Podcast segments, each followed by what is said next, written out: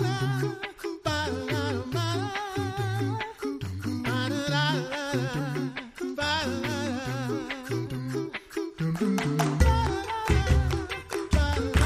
You're listening to the Coffee Hour. I'm Andy Bates. I'm Sarah Gulseth. We get to learn about classical Lutheran education today with some really great stories. I'm excited about that. Thanks to Concordia University Wisconsin for supporting the Coffee Hour. Find out more about Concordia University Wisconsin at cuw.edu. Live uncommon. Joining us this morning, the Reverend Stephen Kieser. He's headmaster at Faith Lutheran School in Plano, Texas. Pastor Kieser, welcome back to the Coffee Hour. Thank you, Andy. It's good to be here. Every time we chat, we get to talk about uh, the great gifts in classical Lutheran education, and we have more stories to share as examples of what is classical Lutheran education and what's happening at Faith Lutheran School in Plano as well. Let's start with the, the, the story of Faith Lutheran School in Plano. How did how did Faith Lutheran School begin? How did it become a classical Lutheran school? Well, Faith uh, Plano started down the road of classical education back around sometime around 2000. And that's, I had come to Faith Plano in 1998 and the senior pastor at that time, Pastor Robert Hill, had an interest in classical education and I had an interest in classical education. And I actually came in 98 to Faith Plano with the hopes of pursuing classical Lutheran education. So it was, as a matter of fact, in coming here, Pastor Hill gave to me Veith and Kern book on classical education. And that was his gift to me on accepting the position here as principal. And also attended the first, what became the Consortium for Classical Lutheran Education in 99 in Colorado Springs. So we were ready to, ready to roll things out in, in 2000. And we had a faculty that didn't know a lot about it. Had a school principal that had an interest but didn't know a lot either. So we we learned together and we made changes together. And and that's kind of the, the very, very small humble beginnings here at Faith Plano. Nothing, no big spectacular story here. One thing I can say is that we did already have, I think, a very catechetical program at Faith Plano. There were some things that we were more intentional about. In general, we were already a school that took seriously the Word of God, took seriously worship and, and those kinds of things. And so it made for a very nice transition. And then we just started through the curriculum, taking one or two subjects at a time and looking at them through a different lens, making changes that fit that new profile uh, of a classical Lutheran education. So, what are the marks of classical Lutheran education? I think people are probably somewhat familiar with what non classical education looks like in a school setting, but what is it that sets classical education apart? What are those those hallmarks that you are moving into? Right. I think a very simple way to put it, and others have said this, so I haven't coined the term, but it's is Lutheran catechesis with the liberal arts. And the liberal arts are those arts that have been handed down through generations that are not necessarily in and of themselves Lutheran. But we do see that during the Reformation, Luther, Melanchthon, Bugenhagen, those that were interested in Lutheran education during the Reformation, they found a way to incorporate the best of the liberal arts and also teaching the Christian faith. They, they saw a great partnership in, in catechizing and using especially the first three arts, the grammatical arts, the trivium, logic, grammar logic, and rhetoric, and using those in catechesis. So I think you'll see, for instance, in, in the small catechism, for instance, a mirror or an application or a practicing of the, of these liberal arts. For instance, you see in the catechism, first thing overarching is that, you know, that there is a text or there's something important to know. What is it that's important to know? We call them the six chief parts. That's important to know for a Christian. We use, we use the text itself. You know, we, we go back and we look at what do the scriptures say the Ten Commandments are? What are the things are given in the creed? What are the things given in the Lord's Prayer? So we use those original source texts. And then we learn them in a way that we, we memorize. Memorizing comes first. Understanding takes a lifetime. Again, that's another borrowed phrase, but it's true. And understanding them, what does this mean? Is the very beginning of understanding them. And then being able to speak to those things on our, what do we, what do we know about these things? How do these things apply to our lives? That's, you know, a loose understanding, a form or the activity of rhetoric, speaking about these things. So anyway, Luther used these things for catechesis. And what we're simply doing is we're also using the liberal arts and other things that can be known in applying the things in the language arts deal with reading or literature. What do we read? What are good things to read? And history also, but also into the math and sciences. When you consider that math and science at one time was really more of a natural philosophy, a study of philosophy, maybe an old way of looking at math and science doesn't look a lot like our current textbooks. At the same time, included mathematical thought, scientific thought. And the liberal arts also include music and astronomy. So you have numbers, you have geometry, astronomy, and and music.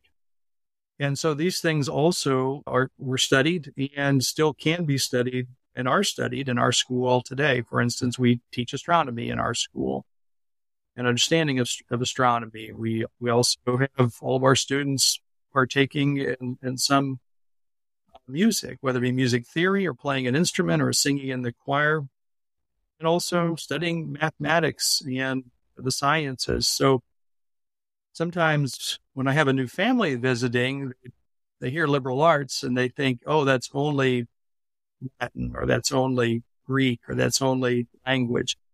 And that's not true. The, the way the liberal arts were understood really embraced everything that we have in a, in a modern curriculum that we still use today in our school.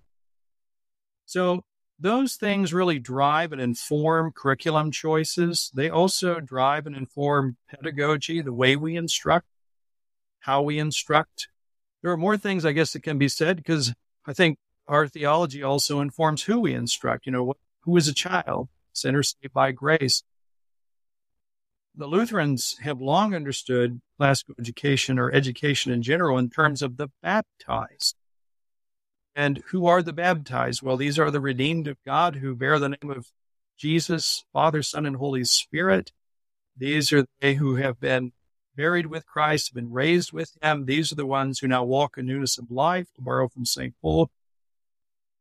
And how is it that they live in this newness of life? Well, love and service to God and their neighbor.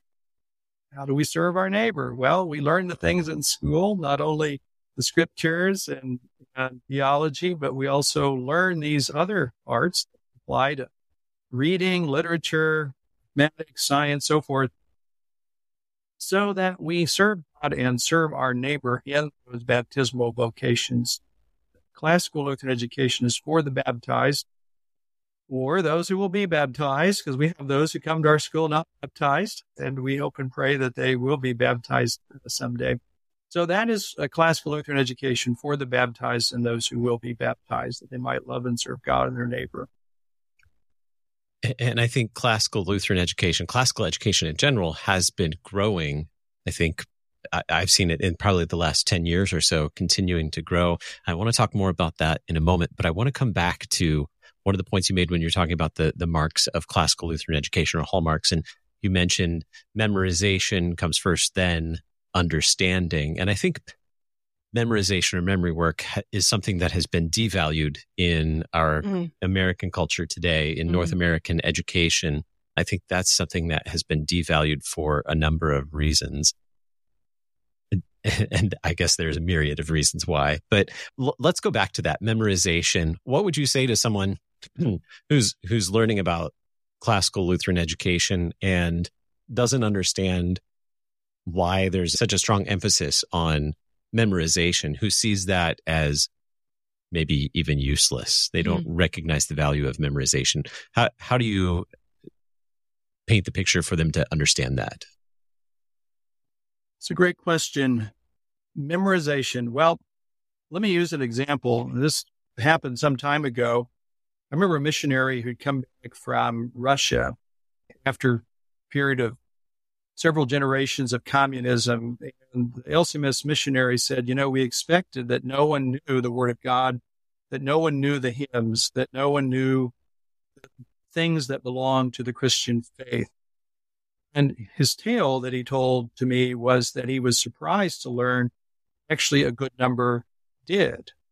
The reason they had it, even though their books had been taken away, their hymnals had been burned, the Bibles had been burned and banned, they, they had it in their minds, they had it in their hearts, they had it on their lips, and they could pass it on to the next generation, even if those things were were taken away. But then someone might say, well, hold a second. We live in the age where there's all kinds of books. That would never happen here in America. Well, I'm not going to argue, well, it's going to happen in America or something like that. I'll, I'll leave that to someone else. But I think there's other value as well. And this came up in a discussion recently. I teach Greek New Testament to high schoolers. And we sort of had a complaint. Pastor Kieser, do we have to learn all of these principal parts of Greek, Greek words? And do we have to memorize them? And I said, yes, you do have to memorize uh, some of them. You know, we're going to memorize a few. Well, why? Why is that important? Can't we just look them up? They said, well, we haven't quite gotten to the full enjoyment of reading through the New Testament or sections yet. But imagine compared to a math, take a math problem, you had to multiply, say, 47 times 12. And you didn't have your memorization facts down memorized. And for each step, you had to multiply. So you have 47 times 12. So I got to pull up my calculator and multiply two times seven, do each of those individually with my calculator not only does it get in the way, not only does it frustrate, but it, it so takes away from the opportunity to, to go on and do more. So it will be with reading the Greek New Testament. If you know your principal parts of certain vocabulary words or certain words, common words, you will be able to do so much more, be less frustrated and moving forward. So I think the other thing is we, we just don't know something until we have it memorized when I was at Fort Wayne Seminary in the Kantorei, we had to memorize particular music. Why? Because we really couldn't have our eyes up and be directed at that time Kantor Resch unless we weren't glued to the if uh, we were glued to the music and had our eyes on every note how could we how could we sing as a chorus and, and so he said you know let's memorize this so memory really is the first step of knowing knowing something. And once you know something, then you can move on and think about what you know. You can speak about what you know and you can have it ready for you when you write, when you debate. It is already in your mind. It's stuck there as, as part of memory. We're learning about classical Lutheran education today with the Reverend Stephen Kieser at Faith Lutheran School in Plano, Texas. We'll continue the conversation in just a moment, right here on the Coffee Hour. I'm Andy Bates. I'm Sarah Gulseth.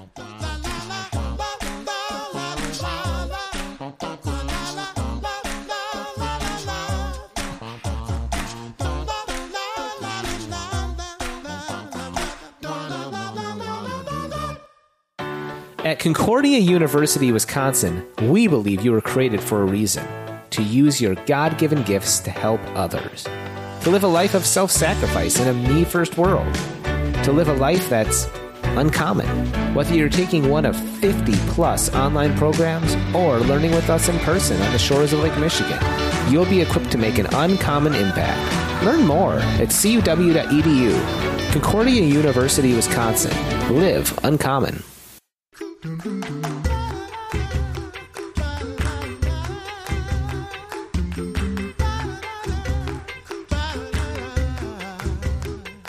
back to the Coffee Hour. I'm Andy Bates. I'm Sarah Gulseth. We are learning about classical Lutheran education today with the Reverend Stephen Kieser. He's headmaster at Faith Lutheran School in Plano, Texas. Pastor, you've done a nice job of helping us understand what are some of the, the, the key marks or hallmarks of classical Lutheran education. Uh, w- we touched on this a little bit ago that classical education has really started to grow. And I think more so in the last 10 years or so, maybe even more so in the last three to five years yeah. here in, in the Midwest. Mm-hmm. Why do you see classical education being such a, a fast growing movement? Well, it has been. Let me just comment. It's been a surprise to some of us that it has grown as it has grown. What I think we mean by grown is that there are more people participating, pursuing classical education and pursuing in Lutheran Church Missouri Synod circles. So not only is it classical education growing outside of Lutheranism, I think it's growing within Christendom in America, but it's also especially significant that it's growing and uh, more people are involved in and the Lutheran Church Missouri Synod. The reason I say it's surprising at the early conferences, and we go back those, as you were mentioning, 10 years and, and back to 1999, even what became the first conference of what became the Consortium for Classical Lutheran Education. We had very few people there. I mean, relatively speaking, we had 30 to 40 people. And for a number of years, it seemed as though it was the same 30 or 40 people gathering for a conference uh, every year. The work of the consortium was very limited. It could be done by one or two people, volunteers. That has grown. What has grown with the work of the consortium? One of the things that has grown is just the number of inquiries for school accreditation. So we have, and forgive me, I don't know what the number is to ask. Jackie Veith, Dr. Jackie Veith is our expert there, but that number is growing. The number of requests of schools in the Missouri Synod that want to be accredited through the Consortium for Classical Lutheran Education. They want to go through those, as, you mentioned earlier, marks. They want to go through those marks and be evaluated according to the marks of a class school. We also have more teachers in general, individuals, more pastors as individuals. And we can't forget the home education movement. While that has grown, I think also along with that a growing movement has been the interest in classical education. And it, it's hard to say which came first. You know, were schools interested in classical education first or were home educators? I, I think it sort of happened organically at about the same time where certain home educators in the LCMS we're, we're looking at classical education as uh, as a great way to to educate. Also, uh, in our schools, from some of the early pioneers uh, within our schools, even prior to, to 1999. When you ask the question why, that is a good one, and I but, but I think you could probably ask, as they say, you could ask five different people and you'll get ten different answers. This is why I hope that it is growing. I hope that it is growing because more and more people are finding the great jewel and the great blessing of having catechetical education partnered with the liberal arts. We'd like to think that more and more people in the Missouri Synod are thinking, what is the best way to educate children in the Christian faith? And it's a return to the, to, to the scriptures. It's a return to the catechism and it's a return to the historic worship of the church. These have been the gifts of catechesis throughout the history of the church, even outside of the Missouri Synod, but also within. And the the, the work of the consortium is meant. We look for schools and want schools to participate in the best things. And the best things are the scriptures, the catechism, and the hymnal. Th- those are the best things. Also, the best education for the baptized. And I think more and more people are are doing as our forefathers did. So history or you know classical education is interested in old ideas that were also good, but old ideas that were also good. And as we look back to our forefathers, we see them looking at education theologically, theologically, asking theological questions. And you know, it's a, it's a theological question is how do, how do we educate the baptized? That's a theological question. What's the best way to do that? We see that question answered during the Reformation. We see it answered in after the Reformation. We see that being answered today. So as more people ask that question and they look at other alternatives in education today, they're ruling out other options as the best way to catechize and to educate the baptized today. I think that's why people are are being drawn into a classical Lutheran education. If it is only a fad, and what I mean by a fad is, you know, something that everyone gets excited about. It's just rebelling against what everybody else is doing. We don't like what the world's doing, so we'll try this. Maybe it'll work. Then it will pass. And it'll be sad that, that, that, that it passed. I don't think that classical education by its very nature is, is meant to be a fad. So it, it may come and go, but it is still, I think, the best education that stands the test of time in every generation. So maybe I misspoke to was only, it is certainly isn't only a fad, but among certain people, they, they, they just participated for a little while and then they left. But, but that's what I hope as I meet these new faces that come to our conferences. We, we can't accommodate everybody at our conferences anymore. We have, between children and adults, 500 and can't find a place that is at a church and we want to keep the reverence of worship that has a sanctuary or on a college or university campus can accommodate us. So we're trying to find other ways to accommodate people that might want to come to a conference, can't come to the big national conference. So we're, we're doing some local regional conferencing in addition to, to that talking about catechesis and a really a focus on scripture and catechism really makes Lutheran classical education very distinctly Lutheran. And I think, at least in, in the circles that I run in, that is definitely something that has been a draw to this, that that there is a, a focus on that catechesis in education that, that is so important for uh, young families these days. Do you have, we're running short on time now, but do you have a, a, a story, a success story of of something that has just been really great that has happened at Faith Plano? Yes, I do. And I may apologize if I've told the story before uh, on this station, but, uh, or, or, but we had a, a, student a number of years ago who is now a, a college student who came to our school not knowing, not believing in Jesus Christ, not knowing the Father, Son, and Holy Spirit, not being baptized. He may have had some ideas about Christianity, but he certainly did not have faith in God, Father, Son, and Holy Spirit. When he, he was our valedictorian in high school, uh, in, in, eighth grade and in high school, it was a delight to hear this one who not believed in Jesus to confess before his father and mother and all those who were gathered that he came to know Christ through the scriptures here at our school. He had memorized the Ten Commandments, the Apostles' Creed, the Lord's Prayer, sections of baptism, confession, absolution, and the Lord's Supper. He had to know those things. And in knowing the text, it, it was the Lord's way opening his lips that he might declare Jesus. And so I think that was a great gift to him. We still stay in touch to, today. But there are other, go on with other stories too, as the first one that came to mind of how the, the, the beautiful order and giving, the structure within the catechism, really, and the hymns of faith, how they form faith and then also give to us a way to express that faith. And so anyway, there, there's a, there's one story for you. Yeah. Well, I know that there are many more stories that, that make up the, the history of Faith Lutheran School in Plano. And part of that story is the many people who who collaborate and who partner with Faith Plano to to keep it going strong as a, a, a strong Lutheran classical Lutheran school in your community. And that involves some events. You have an event coming up very soon. Tell us about the upcoming golf tournament.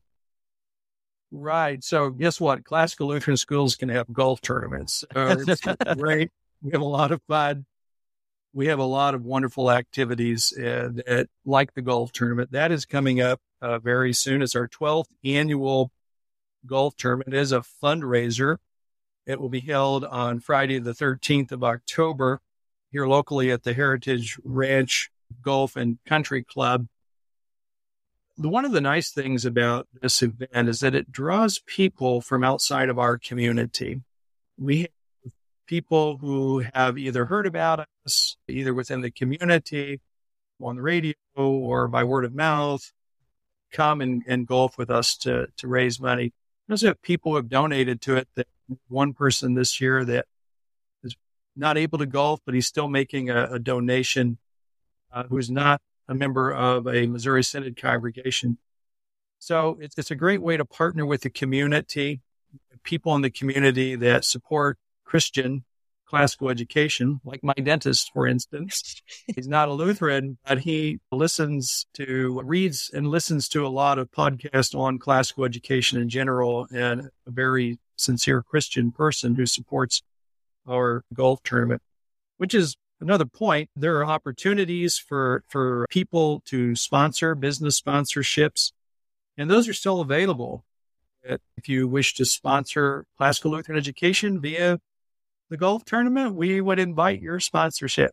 So very good. How do we learn more about the, the golf tournament and opportunities to participate? Yes. Well, you can reach out to Faith Lutheran School. Our person in charge of it, our public director of public relations is Amy Crawford. And you can reach her at a Crawford at flsplano.org. A Crawford flsplano.org, or you can simply call us here at Faith Lutheran School 972 423 7448, and we'll put you in touch with Amy. Very good. Golfing to support classical Lutheran education, not just in Texas, but you can see how that ripples and, and mm-hmm. affects Lutheran, mm-hmm. classical Lutheran education all across the, all around the world, really. Well, Pastor Kieser, thank you so much for being our guest and sharing with us the great stories of classical Lutheran education at Faith Lutheran School in Plano. Thank you to both of you for hosting me today. You've been listening to the Coffee Hour. I'm Andy Bates. I'm Sarah Gulseth. The Coffee Hour with Andy and Sarah is a production of KFUO. To support the Coffee Hour and KFUO Radio, visit kfuo.org. You can also text KFUO to 41444 or send an email to gifts at kfuo.org. And you can call us at 800 844 0524. KFUO. Christ for you, anytime, anywhere.